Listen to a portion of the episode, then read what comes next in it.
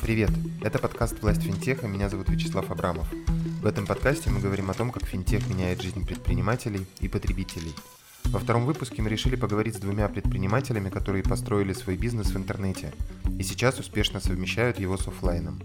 Для них финтех – это инструмент, который помогает делать бизнес успешнее, но наш ключевой разговор не только о нем, но и о том, как они строили свои компании, как для них прошел этот год и как пандемия будет дальше влиять на их планы.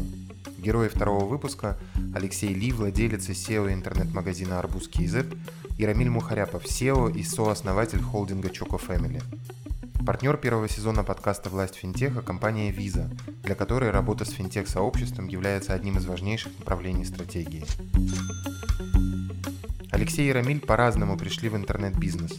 Один сразу начинал с компании, связанной с онлайном, у второго был обширный опыт в офлайн, рассказывает Алексей Ли. Ну, я, я на самом деле просто к интернету приобщился в очень таких давних лохматых годах, со времен dial модемов и первых чатов, когда они еще там до, до развитых форумов, да, начинали существовать, ну, потом форумы и так далее. Поэтому, наверное, как у человека, который из тинейджерства там постепенно переходил в молодость, и все это уже связывал с интернетом, ну и как и сейчас там, многое молодежь, да, для меня это было в новинку, мне это нравилось. Это был новый способ, там, я не знаю, общения, поглощения информации и так далее. Вот, поэтому, э, ну, это была одна часть, а вторая часть, э, то, что я в том или ином виде там, приобщался к искусству, и здесь я нашел себя где-то на стыке, поскольку заканчивал политех и специализация была программист, то есть я вот себя чуть попробовал в программировании, какие-то основы понял, но как великий программист не состоялся, начал заниматься дизайном, это мне нравилось, потому что это как раз на стыке там интернета, технологий и искусства, и вот, вот это вот постепенно затянуло, поэтому там, наверное, где-то года с 2002-2003 я занимался дизайном, будучи студентом еще, а уже с 2006 у меня была собственная веб-студия, э, студия Glatis, и мы делали сайты под заказ – сайты, логотипы, там постепенно вот набивали руку, собственно, вот э, в этом всем. И, наверное, это был просто естественный переход. То есть еще в 2005 году я, когда работал в Каскоме веб-дизайнером, работал в той команде, которая в том числе поддерживала сайт Кино KZ, и я тогда у команды спрашивал, почему нет там онлайн продаж билетов. Но это было вот прямо в 2005 году, и только спустя 7 лет я как бы вот э, уже непосредственно начал превращать этот проект в реальность, просто потому что мне эта идея как-то вот на фоне, она все время оставалась, что билеты, зачем идти там в кинотеатр заранее, да, покупать лучшие места, если в идеале их надо покупать э, через интернет. Вот. Ну, потом, наверное, вот после того, как Тикетон состоялся, все, пошел-поехал, мне это начало нравиться. Я понял, что электронная коммерция дальше это, наверное, какое-то логическое продолжение, потому что там вот я занимался разработкой сайтов под заказ, начиная с какого-то момента, заканчивается там энтузиазм, да, и начинается рутина, как, как, как, наверное, во многих рекламных агентствах. Вот, поэтому дальше, ну, я почувствовал себе силы развивать э, бизнес в интернете рассказывает Рамиль Мухаряпов. Ну, стоит сказать, что вообще с 2003 года я занимаюсь предпринимательством, поэтому в офлайн бизнесе я был 8 лет до тех пор. И как раз-таки э, основная причина прихода в онлайн, э, мы видели тренды. Мы понимали, что э, все идет в онлайн. Было видно, что вся стоимость создается в онлайн-компаниях. Было видно, что именно эти компании наиболее инвестиционно привлекательны, им дают какие-то там многомиллионные раунды. И было видно, самое главное, это живой пример, который был, выступил триггером в нашем случае. Это покупка российской компании Darberry через а, буквально полгода после запуска а, американским группоном за какие-то десятки миллионов долларов. То есть это а, был такой яркий пример, как люди, которые пошли в онлайн, достигают быстрых, а, крутых успехов, в отличие от тех, кто идет в офлайн. Поэтому, а, скорее всего, ну, ключевой фактор это был вот в целом понимание тренда, что все идет туда, и некий триггер, который в моменте показал, что вау, вот, вот он успех, как выглядит на самом деле. И могу сказать, что а, та цифра, до, которого, до которой мы в офлайне а, шли 8 лет, за 8 лет мы построили компанию с оборотом 1 миллион долларов. А, в онлайне мы сделали это примерно за 8 месяцев. То есть за 8, там 8 лет, здесь 8 месяцев. Так и было. В апреле мы запустились, вот к концу года у нас оборот был миллион долларов. А там за 8 лет мы вот ну, достигли такого, такого. Поэтому э, в нашем собственном примере было видно, как это работает на практике. И э, более самый такой заключай, заключительный аккорд, э, в конечном счете, когда мы сейчас считаем, вот за эти э, 10 лет выросли 560 раз. При этом рынок вырос примерно в 20 раз. И очевидно, что если мы работали на офлайн рынке стагнирующем, скажем, да, то мы выросли бы не в 560 раз, а только, скажем, в 30. Остальное – это рост рынка, а не наше достижение. Вот огромная разница между офлайн потенциалом и онлайн. И до сих пор так. То есть я вижу, что вся стоимость создается в технологиях. Если ты смотришь все самые дорогие компании мира на сегодняшний момент, они там, по-моему, 8 из 10 компаний самых дорогих – это все технологические компании. Если брать 10 лет назад, может быть, а, одна, наверное, Microsoft только был десятки. И у Рамиля и у Алексея богатый опыт проектов, которые хорошо известны казахстанцам. И оба никогда не боялись сложных решений, запуска новых проектов или, как в случае с Алексеем Ли, выхода из бизнеса. Один из своих проектов, Авиату, он как раз продал холдингу Choco Family. Я спросил его о том, как он принимал решение о прощании с проектами. Ну, мне кажется, что есть люди, у которых есть э, де, дело всей жизни, да, там, я не знаю, семейный бизнес, который передается из поколения в поколение и так далее. Ну, я, с одной стороны, немного, немного не такой, и для меня, в первую очередь, бизнес – это, наверное, не, не бизнес, не, не коммерция, а бизнес э, в плане, там, ну, как бы это пафосно не звучало, созидания. А, возможности сделать что-то интересное на каком-то большом масштабе и чем пользуется достаточно большое количество людей. Вот, то есть я скорее не, э, может быть, даже не, не столь бизнесмен и в меньшей мере даже там то, что называют генеральный директор, да, там эффективный управленец и так далее. Я это тоже с годами э, в той или иной мере научился делать, но в первую очередь, наверное, да, я скорее предприниматель. Там, в обоих случаях это было достаточно сильное эмоциональное расставание с проектами, да. Вот. Э, то есть есть, есть, э, наверное, есть когда-то в каких-то случаях, когда бизнес это просто бизнес. Нет, для меня, конечно, это было по-своему детище каждый раз, и была сильная эмоциональная связка. Вот, поэтому это тяжело. 2020 и для Choco Family, и для Арбуза оказался разным, но не самым плохим, говорят руководители компаний. И с точки зрения результатов, и с точки зрения уроков, которые они извлекли. Я, по нашей оценке, классный рост, и а, зачастую этот рост а, не до конца видим. А, скорее, это такой эффект сжатой пружины. Ну, пример вам приведу. Travel рынок. А, уже сегодня мы видим что произошел колоссальный переток аудитории из офлайна в онлайн. А, большинство офлайн агентов закрылись. И сегодня мы продаем больше, чем продавали до, корона, до, до короны, да, то есть больше, чем, до, чем в начале года. Причем существенно, процентов на 30 а, больше продаем в штуках. Хотя, что важно, международное направление закрыто. То есть мы сегодня продаем внутренних рейсов больше процентов на 30, чем раньше продавали международные внутренние. А, это, это, это год, а, мне кажется, очень важный для онлайна был, потому что ну, какие-то стереотипы порушились, что нельзя онлайн работать а, дистанционно, да, а, люди привыкли к доставке, не хотят возвращаться зачастую назад. Поэтому, мне кажется, для онлайн это был очень классный год. И, собственно, это а, отражается в стоимости интернет-компаний. То есть, куда бы вы посмотрели, все интернет-компании показывают какой-то сумасшедший рост а, в этом году а, с точки зрения оценок зачастую даже не результатов, а оценок. Посмотрите на Airbnb, например. Интересный пример. Ребята год назад стоили там 40-50 миллиардов, сейчас их оценивают в 100, хотя финансовые результаты хуже, чем год назад. Но опять же, эффект сжатой пружины, да, то есть вот сейчас разожмется travel рынок, и компания пойдет вперед. Что касается 2020 года, ну, год был непростой. Э, мы за этот год выросли в несколько раз как и за прошлый год. Что я могу сказать, что вот ситуация с карантином, она скорее где-то выбила нас из колеи и навела очень много э, хаоса в наших внутренних процессах.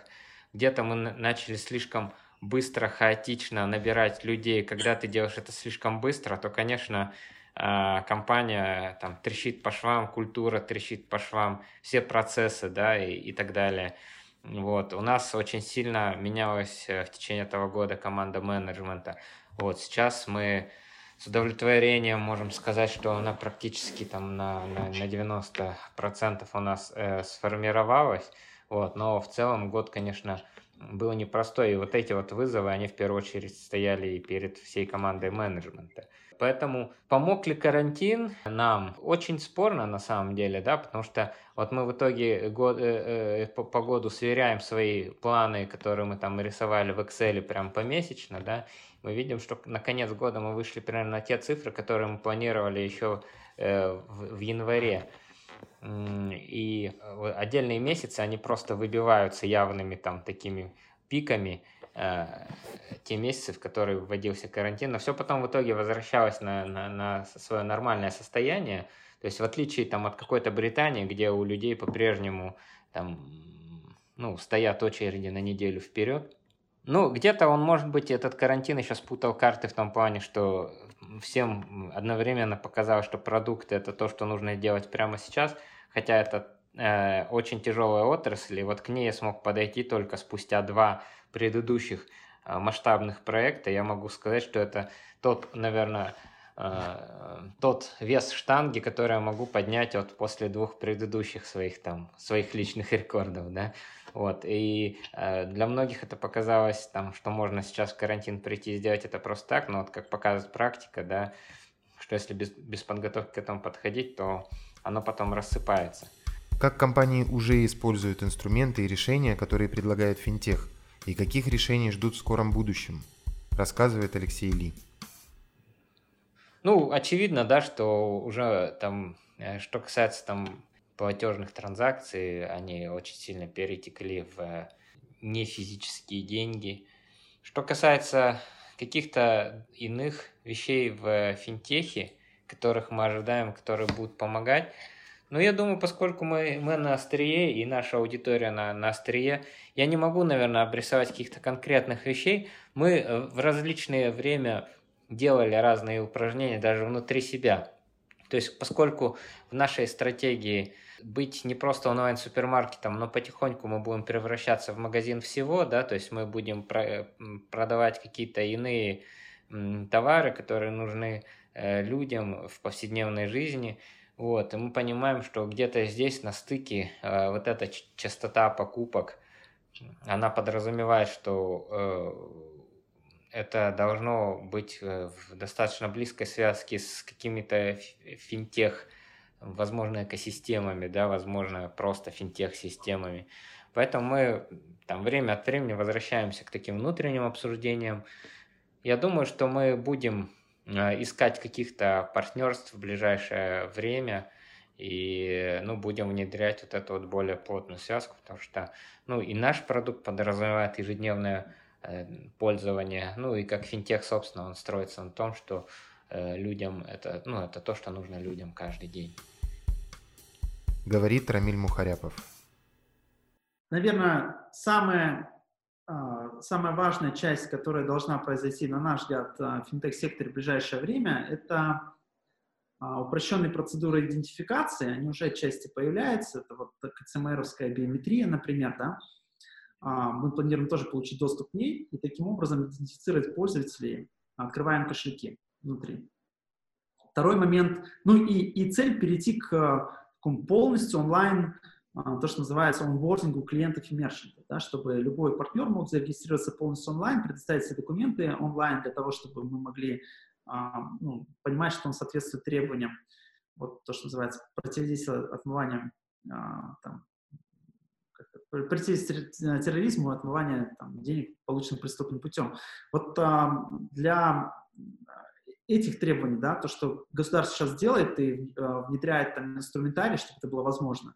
Второй момент, мне кажется, важный ход со стороны государства был бы в том, чтобы демократизировать процедуры э, переводов, то есть путь, по которому пошла Россия, в частности, да, это все переводы между банками, они должны быть, ну, стоимость этих транзакций должна стремиться к нулю. Очевидно, мы хотим от, отказываться от наличных денег, и это означает, что вот эта старая передача денег из рук в руки, она должна умереть. А чтобы она умерла, то не должно быть барьеров между а, тем, что деньги ходят из банка в банк. То есть а, сейчас банки ставят а, запретительные тарифы на перевод а, денег а, из одной системы в другую, да. Это не способствует развитию рынка, конечно, да, потому что здесь они, получается, тянут одеяло на себя вместо того, чтобы демократизировать этот инструмент, дать возможность клиенту свободно переводить деньги любому, да, а не только вот клиенту этого банка, например. А, вот эти вещи, а, они позволят а, демократизировать а, платежи а, ну, практически, да, и дальше будет только вопрос того, какие сервисы на базе вот этой базы инфраструктуры появляются. А, ну, мы верим в а, то, что мы развиваем. У нас есть два а, сервиса. Ну, один сервис, соответственно, называется Рахмет. Это сервис, который позволяет партнеру внедрять свою программу лояльности на базе платежного решения, да, то есть э, принимать оплату и тут же благодарить своих пользователей, говоря им Рахмет в какого-то кэшбэка оцифровывать эту аудиторию, вести с ними дальнейший диалог. Да, то есть мы верим, что эта дополнительная ценность, которую мы даем партнеру, она важна. Второй сервис, который мы готовим в области платежей, это сервис Айока. Это наш собственный эквайринг. Мы почему к нему пришли? Потому что на каком-то этапе мы понимали, что у нас там больше миллиона клиентов активных, они регулярно платят, и мы хотим держать этот клиентский опыт а, под контролем. Раньше мы не хранили номера карт, мы а, не могли а, скажем, если транзакцию отклоняют, мы не могли ее провести через другой процессинг. Теперь мы это можем делать и а, понимаем, что здесь где-то есть элемент экономии, ну и плюс а, новый клиентский опыт. То есть теперь, скажем так, если транзакцию мы отправляем в один процессик, она не проходит, мы можем отправить ее во второй, если она там не проходит, в третий. Клиент этого не заметил, для него это просто там транзакция успешна. Вот. То есть это повышение, опять же, конверсии и успеха для пользователя.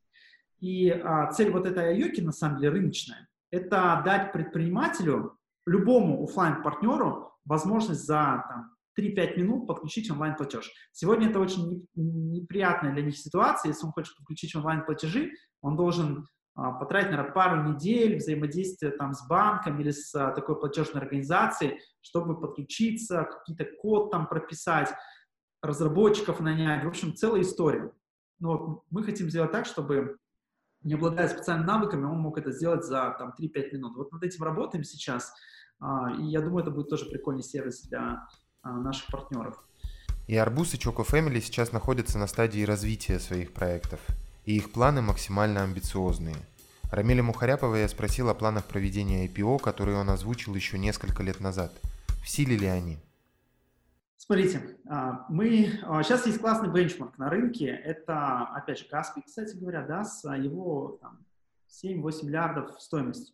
Вот а, цель, которую мы себе поставили, построить схожую по размерам компании. То есть это бенчмарк, и пока мы эти цифры не достигнем, ну, на наш взгляд, нет смысла выходить на публичный рынок. Надеемся, что на горизонте там 4-5 лет у нас это получится. Цель прям очень амбициозная, мы себе ее так так и ставим. Ну, хотим попробовать за 4-5 лет э, догнать коллег. А, вот. Э, посмотрим, как получится. Там, не получится, посмотрим. Будем, будем над этим работать, там все усилия прикладывать. Поэтому непосредственно IPO у нас будет а, как раз года, наверное, через там, 4-5. А пока мы постепенно делаем те вещи, которые до нас никто не делал. Мы получили в этом году, кстати, тоже интересный момент. Впервые интернет-компания в Казахстане получила кредит то есть мы впервые получили кредит, это как бы беззалоговый кредит, РБК банк нам дал, да, впервые. И второй момент, мы хотим впервые разместить облигации. Первая интернет-компания из Казахстана, которая разместила облигации. Поэтому вот сейчас все на финальной стадии. А, в Астане, на X мы как раз а, размещаем именно а, облигации. То есть мы рефинансируем часть нашего текущего займа, снижая стоимость заимствования. Да? Мы привлекаем дополнительный капитал на дальнейшее развитие. А, поскольку для нас это наилучший вариант а, привлечения капитала, то есть мы планируем порядка 10% а, годовых долларов привлекать, растем мы ну, там, в два раза. Да? То есть если бы мы equity привлекали капитал, мы бы платили там, 100% годовых нашим инвесторам. Поэтому для нас наилучший вариант, самый дешевый вариант привлечения финансирования, идем этим путем. Я думаю, что вот как раз-таки там, ну, может, в конце декабря, там, до февраля мы эти бумаги разместим.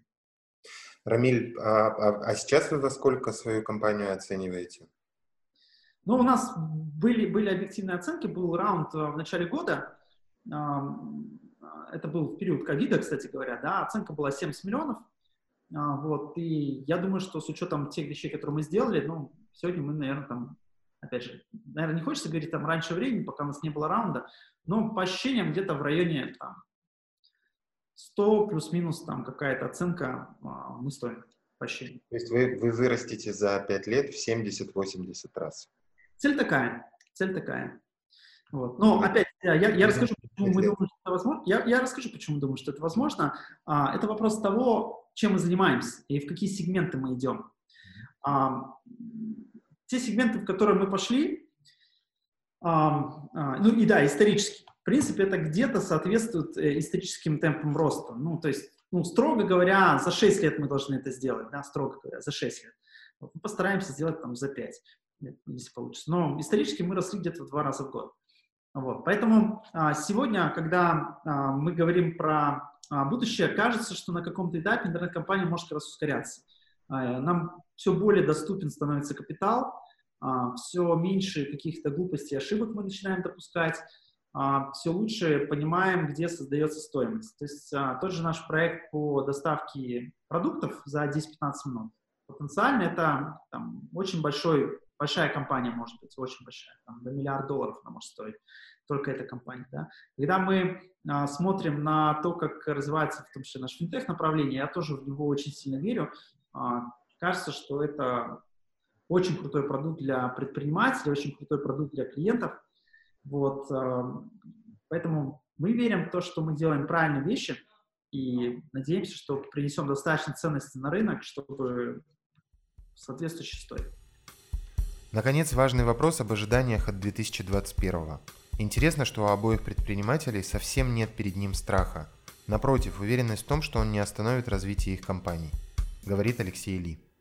Что я вынес из этого и что я э, понесу дальше, что в любом случае любой бизнес, это вот мы посмотрели и на то, что переживал Тикетон, и на то, что проживала Авиата, хотя ну вот на тот момент я уже был не в том бизнесе, но что я понял, что в любой момент времени, конечно, бизнес, он должен не только бежать вперед, но и должен э, иметь вот определенную ту самую антихрупкость, да, чтобы...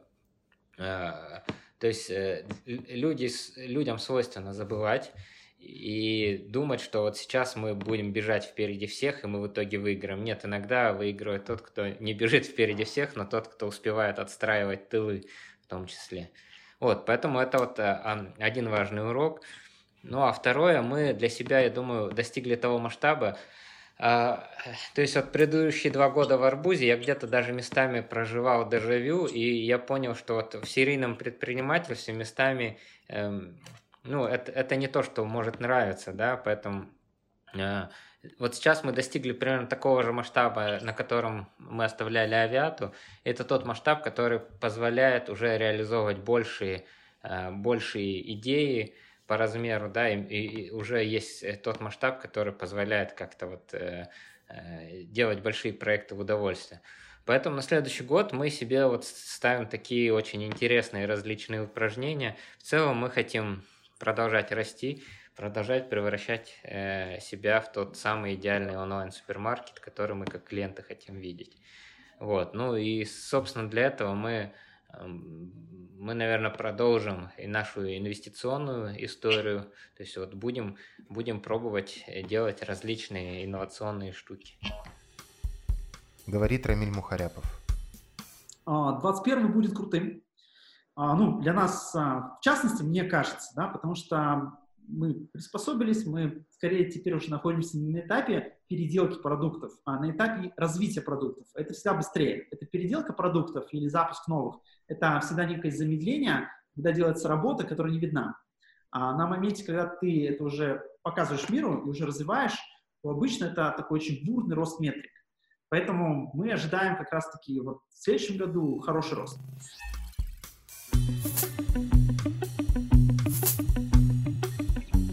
Это был подкаст «Власть финтеха». Мы встретимся после небольшого перерыва, чтобы поговорить с теми, кто развивает сервисы для предпринимателей и делает их работу легче. Следите за анонсами и подписывайтесь на подкаст на любой удобной платформе в Apple подкастах, Spotify, SoundCloud, на CastBox и Яндекс.Музыке. Напоминаю, что партнер первого сезона подкаста – компания Visa, лидер инновационных платежных решений и надежный партнер финтех-индустрии. Visa реализует глобальную программу содействия финтех-индустрии Fast Track. Более детальная информация о программах Visa и возможностях для финтех-компаний доступна по ссылке в описании этого выпуска. До встречи!